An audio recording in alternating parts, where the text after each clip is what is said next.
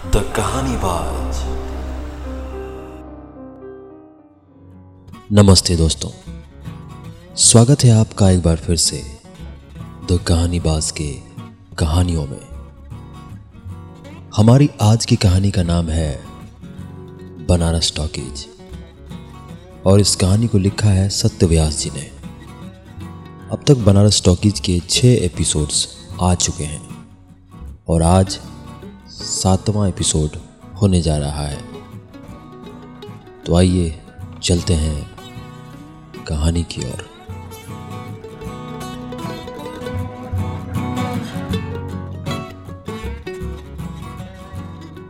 पूरे पाँच घंटे क्लास करने के बाद जिस्म और जहन दोनों साथ देना बंद कर देते हैं। तब तो यह और भी मुश्किल हो जाता है जब आपको दोस्तों के बगैर अकेले क्लास करनी पड़े और उनकी प्रॉक्सी भी मारनी पड़े। मेरा मन तो वैसे भी पढ़ाई से ज़्यादा मड़वाड़ी में था, इसीलिए मुझे कुछ ज़्यादा ही बोरियत हो रही थी। क्लास खत्म होते ही शिखा से फ़ोन पर बात करने को कहकर मैं जल्दी से हॉस्टल आ गया। कमरे में घुसने पर नज़ारा माकूल नहीं लगा। जबरधन मेरे बेड पर चादर ओढ़े सोया हुआ था। एवं मीन की दो टिकिया उसके सिराने रखी हुई थी। दूसरे बिस्तर पर दादा अपना सिर पकड़े बैठा हुआ था। कैसी रही तुम लोगों की जाँच पड़ताल? मैंने कमरे में घुसते ही पूछा। ताना मार रहे हो क्या? दादा ने बिना सिर उठाए कहा। ताना नहीं, प्रॉक्सी मार रहे हैं। अच्छा छोड़ो ये सब मुँह पिलाई और बताओ, क्या हुआ आज? मैंने चादर खींचते हुए कहा। वहाँ का हाल देखे तब से मूड खराब है। दादा ने कहा, और वो लड़की दिखी थी? मैंने पूछा। हाँ लाइन में खड़ी थी जैसे जानवर को हाँक कर खड़ा किया गया हो। और जानता है, उनको कहते क्या है? बकरी। पता है, बंगाली औरत को माँ कहने का चलन है, माँ। जैसे दुर्गा माँ, काली माँ, मासी माँ, दीदी माँ। और वही इंसान उसी औरत को क्या कहता है, बकरी। छे, घिन आती है कभी कभी अपने आप से भी। साला इंसान भी कितना गिर जाता है। दादा ने धीमी आवाज़ में कहा, अबे उस कागज़ पर उसके घर का नंबर तो था। उसके घर फ़ोन कर दो। घर वाले आकर अपना काम करेंगे। मुझे अचानक याद आया। किए थे वहाँ भी। उधर से जवाब आया कि उनकी कोई बेटी नहीं है और फ़ोन पटक दिया। दादा ने कहा मतलब घर वालों ने रिश्ता तोड़ लिया लगता है? मैंने कहा हम्म ऐसा ही लगता है। भाई, जब घर वालों को ही फ़िक्र नहीं है तो हम लोग क्यों फटे में टांग घुसाएँ? वैसे भी पढ़ाई करने आए हैं और वो तो हो ही नहीं रही है। मैंने कहा, पढ़ाई नहीं हो रहा है तो यही हो जाए। जबरधन ने उठते हुए कहा, देख भाई, हम लोग क्यों बेकार में झंझट में फंसे मैंने कहा, अगर ये बेकार है तो बेकार ही सही। यार, किसी की लड़की है और वैसे भी हम अगर देखे नहीं होते तो शायद छोड़ भी देते। पर अब नहीं अब नहीं छोड़ सकते हैं उसको वहाँ पर जवर्धन ने कहा। तो गए क्यों थे? हम तो मना किए थे ना? मैंने कहा। अरे अरे, मती मारा गया था। दिमाग खराब हो गया और कुछ सुनना चाहता है?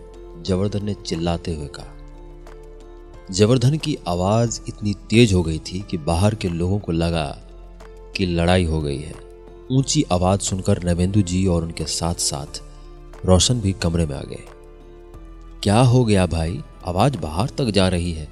नवेंदु जी ने कमरे में घुसते ही कहा, देखिए ना नवेंदु जी, मड़वाड़ी में कोई लड़की फंसी है और भाई लोग उसको छुड़ाने की बात कर रहे हैं। बताइए ये हम लोग का काम है। मैंने नवेंदु जी से कहा, लीजिए, हम तो यही बताने आए थे, रोशन भाई के रूम में भी यही टॉपिक गर्म था। बिरला हॉस्टल का कोई लड़का गया था वहाँ पर। वो रोशन भाई का दोस्त है, देखकर आया है लड़की को। नाम उसका रिम्पा बता रहा था। लड़की की हालत ठीक नहीं है, जल्द ही उसको वहाँ से निकालना होगा। हम और दादा अभी एक एनजीओ से बात करके ही आ रहे हैं, नवेंदु जी ने बताया। एनजीओ एनजीओ से क्या बात करना है? रोशन ने चिहुकते हुए कहा, जैसे उसे यह बात पसंद ना आई हो। देखिए, अकेले उस लड़की को वहाँ से निकाल पाना तो मुमकिन नहीं है। नवेंदु जी ने अभी बात पूरी भी नहीं की थी कि मैंने बीच में ही कहा। यही तो हम कह रहे हैं। सालों से वहाँ धंधा चल रहा है। कोई फ़िल्म नहीं है कि वहाँ से एक लड़की को निकाल लिया जाए। मैंने अपनी बात रखी। नहीं नहीं। फ़िल्म में भी वहाँ से निकल पाना असंभव है। महानदी फ़िल्म में कमल हसन की बेटी नवेंदु जी अभी मुद्दा भटका ही रहे थे कि जयवर्धन ने बीच में टोका नवेंदु जी नवेंदु जी गाड़ी पटरी से उतर के खेत में जा रहा है। आ, हाँ हाँ हाँ नवेंदु जी संभल गए और फिर कहा मतलब? मतलब अकेली लड़की को तो वहाँ से निकाला नहीं जा सकता है। बिटिया नाम का एक एनजीओ है जो उस एरिया में सेक्स वर्कर्स के बच्चों को पढ़ाने का काम करता है। उस एनजीओ और पुलिस की सहायता से वहाँ रेड की जा सकती है। वहाँ के लोग समझेंगे कि पुलिस की रेड है। जितनी भी लड़कियाँ बचाई जा सके, सबको एनजीओ की बस में लाकर बिठाना है। एनजीओ वाले वहाँ पर बोलबम का बैनर लगी हुई दो बस खड़ी रखेंगे। सारी लड़कियों को बिना मौका गंवाए इस बस में भरना है। और उनके कुछ समझने से पहले ही निकल चलना है। इसी तरीके से उस लड़की को भी निकाला जा सकता है। नवेंदु जी ने कहा तो एनजीओ की मदद से क्यों? आप इतने लोग हैं, खुद भी तो कर सकते हैं। रोशन ने खींचते हुए कहा, रोशन भाई, एनजीओ वाले वहाँ आते जाते रहते हैं, उनके बच्चों को पढ़ाते हैं, इसलिए घुसना आसान हो जाएगा। नविंदु जी ने कहा नहीं, मुझे यह बात ठीक नहीं लगी। सारी मेहनत किसी और की हो और नाम हो एक एनजीओ का। रोशन ने चिढ़ते हुए कहा, भाई, हमें नाम वाम नहीं कमाना। यह एनजीओ को ही मुबारक। हमारा मकसद उस लड़की को बचाना है। बस। दादा ने दृढ़ता से कहा, मेरे भाई, वो उन लोगों का एरिया है। क्या ज़रूरत है इस पचड़े में पढ़ने की? मैंने कहा, उन लोगों का मतलब? रोशन ने अजीब लहजे में पूछा उन लोगों का मतलब क्रिमिनल्स का, दादा ने बात संभालते हुए कहा क्रिमिनल एरिया है, इसीलिए तो पुलिस को भी शामिल कर रहे हैं। ये पूरा मामला इस एनजीओ का रहेगा और हम लोग बस वॉलेंटियर्स रहेंगे और इस तरह उस लड़की को बचा भी सकते हैं। देखिए, मैं फिर कहता हूँ, इसे आप लोगों को खुद ही करना चाहिए। अपनी मेहनत का फल किसी एनजीओ को क्यों खाने दे?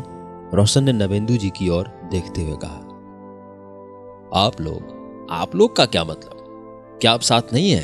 जवर्धन ने पूछा। नहीं, मुझे तो आज ही कानपुर निकलना है, रोशन ने कहा। ओ खाए के मार ना नहाए के तड़के।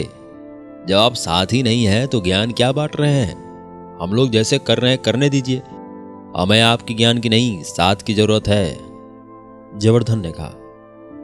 रोशन की इच्छा तो पहले ही नहीं थी, और जवर्धन के ताने ने उसे और भी कारण दे दिया। वह तमतमाकर उठा और कमरे से बाहर निकल गया। नवेंदु जी उसे रोकने के लिए आगे बढ़े, मगर दादा ने उन्हें हाथ खींचकर बैठा लिया। थोड़ी देर की चुप्पी के बाद नवेंदु जी ने ही कहा, इसको क्या हो गया? अभी तक तो ठीक था। कह रहा था कि दादा और उसके दोस्त बड़ा अच्छा काम कर रहे हैं। अचानक एनजीओ का नाम सुन के उखड़ गया। अरे, कौन एनजीओ वाला उसका खेत कोड़ दिया होगा। जवर्धन ने अपने स्वभाव के मुताबिक दुई अर्थी बात की। बात का अर्थ समझकर सब हँसी रहे थे कि मैंने अपनी शंका ज़ाहिर की। पुलिस के पचड़े में क्यों पड़ना भाई? क्या हम पुलिस के बिना? मैंने अभी बात पूरी भी नहीं की थी कि दादा बीच में बोल पड़ा। अरे, लॉ सेकेंड ईयर में आ गया। इतना छोटा सा बात नहीं समझ पा रहा है कि इस काम में लड़कियों को ज़बरदस्ती भी बस में डालना पड़ सकता है, जो कि गलत होगा और कल को हम पर ही विमेन ट्रैफिकिंग का चार्ज लग जाएगा। इसीलिए पुलिस को साथ लेना ज़रूरी है। अब पुलिस हमारी मदद तभी करेगी जब ये एनजीओ वाले हमारे साथ रहेंगे। लेकिन मैंने कहा, बात बिगाड़े तीन अगर मगर, लेकिन इसको समझाने की ज़रूरत भी नहीं है दादा। हम समझ गए हैं कि हॉस्टल के सारे लड़कों की टोली वहाँ जाकर रेड करेगी। पुलिस और एनजीओ वाले वहाँ मौजूद रहेंगे। हम लोग रेड करेंगे और उनको लगेगा कि पुलिस ने रेड किया है। तो रिटेलेशन का चांस भी कम है। अच्छा प्लान। है अब तक चुप बैठे जयवर्धन ने कहा, एक बात और, उस लड़की मतलब रिम्पा को सिर्फ़ दादा जयवर्धन और बिरला वाला लड़का पहचानता है। जयवर्धन को वहाँ के माहौल से दिक्कत है तो वो जा ही नहीं सकता। बिरला वाले लड़के ने कल जाके उससे बातचीत की है। उसका नाम भी पूछा है तो उस पर भी शक जा सकता है। इसीलिए जब रेड होगी तो बाकी लोग अपने अपने ग्रुप के साथ रहेंगे। पर दादा, आप अकेले रहेंगे और अकेले ही उस लड़की को जैसे भी हो, बस तक लाएँगे। ठीक है? नवेंदु जी ने दादा से सवाल किया। हाँ ठीक है। दादा ने कहा, अब रिस्क है, बहुत रिस्क है। मैंने कहा, तभी तो तुमको नहीं ले जा रहे हैं। तुम बैठ के अख्तरी बाई फैजाबाई का ठुमरी सुनो। दादा ने ताना मारते हुए कहा और दादा, अकेले नहीं जाएगा। हम भी रहेंगे वहीं, जवर्धन ने कहा। तो हम बैठ कर हॉस्टल में क्या कटहल छिलेंगे? हम भी मरेंगे साथ में, मैंने कहा।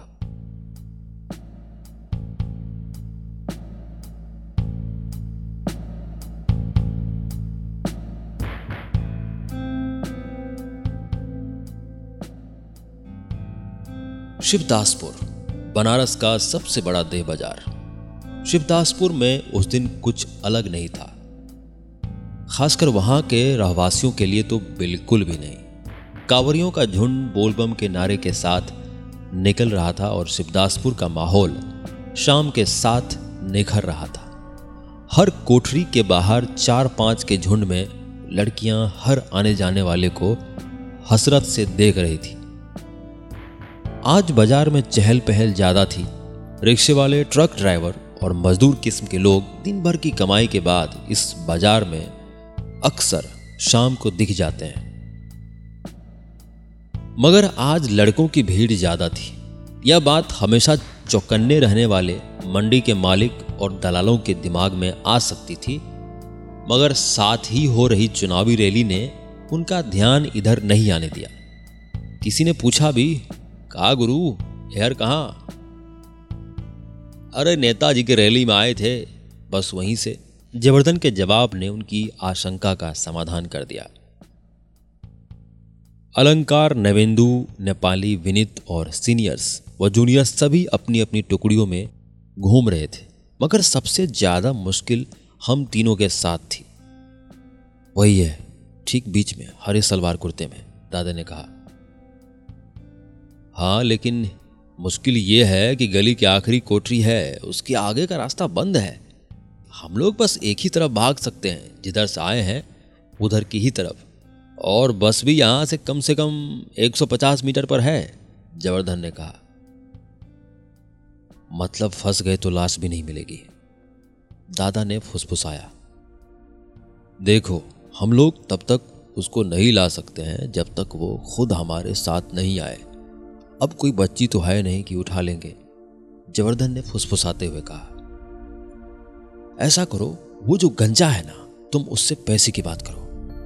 तब तक हम इस लड़की से बात करते हैं, और अगर बात कुछ बनता है तो धीरे धीरे बस की तरफ़ बढ़ते हैं।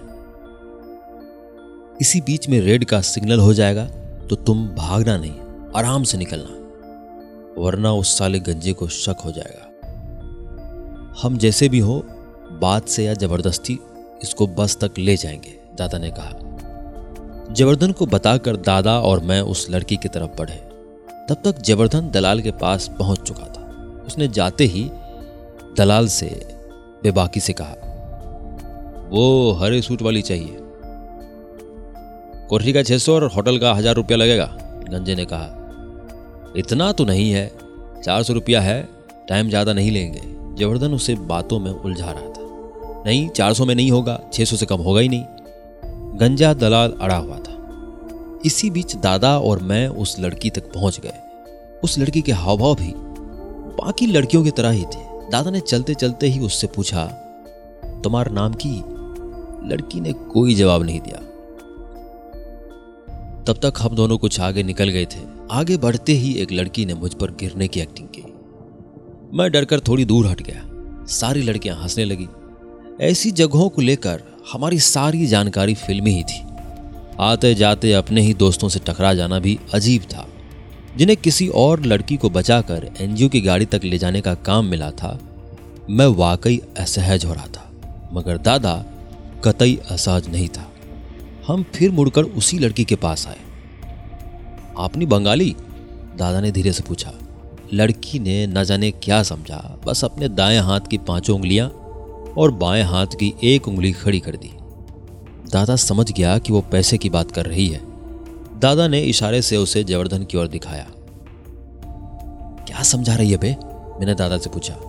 दलाल को पैसा देने की बात कर रही है। हम इसको बताए हैं कि जवर्धन पैसे की बात कर रहा है। दादा ने कान में कहा। ओ, मैंने कहा। दादा ने उसे चलने का इशारा किया और वो धीरे धीरे पीछे पीछे चलने लगी। उधर जवर्धन उस गंजे दलाल को बातों में उलझाया हुआ था। लेकिन जैसे ही दलाल ने लड़की को आगे बढ़ते हुए देखा, उसने जवर्धन से पूछा वो दो लोग आप ही के साथ हैं क्या? ना, यहाँ हम गोतिया दियाद लेके थोड़े आए हैं जवर्धन ने पीछे देखते हुए झूठ बोला। एक मिनट, यहीं खड़ा रहिएगा तो दलाल को शक हो गया था। वह दादा और मेरे पीछे दौड़ा। अभी वह गंजा हम तक पहुँचता, इससे पहले एनजीओ के वॉलंटियर्स ने रेड का सिग्नल दे दिया। हॉस्टल के लड़कों की टुकड़ी लड़कियों को बचाने में लग गई। दादा ने उस लड़की को बस में खींच लिया। लड़की डर गई थी, रो रही थी। बाकी लड़कियाँ भी इस स्थिति के लिए तैयार नहीं थी। कुछ तो हाथ छुड़ाकर अंधेरी कोठरियों में गुम हो गई। कुछ ने झट दरवाजों की कुंडियाँ लगा दी। कुछ को वॉलंटियर्स ज़बरदस्ती गाड़ी में डालने में सफल हो गए। अगर किसी तीसरे की नज़र से देखा जाए तो यह बचाव कम और हमला ज़्यादा लग रहा था। मगर यह हमला उन लड़कियों को इस दलदल से निकालने के लिए ही था। चारों ओर अफरा तफरी मच गई थी, या किसी बलवे जैसा माहौल था। मंडी में सब अपनी अपनी जान बचाकर भाग रहे थे। मैं भी जब बस में बैठ गया, तब मुझे जवर्धन का ख्याल आया। मैंने देखा जवर्धन अफरा तफरी में फंसा, बस की ओर आने की कोशिश कर रहा है। जवर्धन भाग! जवर्धन को आता देखकर मैं चिल्लाया, लेकिन तब तक बस चल पड़ी। और धूल की गर्द में सब कुछ छिप गया। जवर्धन मेरी आँखों से ओझल हो गया। एक पल के लिए सब रुक गया। लड़कियाँ डर गई थी, चीख रही थी, रो रही थी, गालियाँ दे रही थी। बाद में सबको बस से पुलिस स्टेशन लाया गया, जहाँ हमारे बयान भी लिए गए। सारी कार्रवाई पूरी होने के बाद हम एनजीओ वालों को धन्यवाद देकर हॉस्टल लौट आए।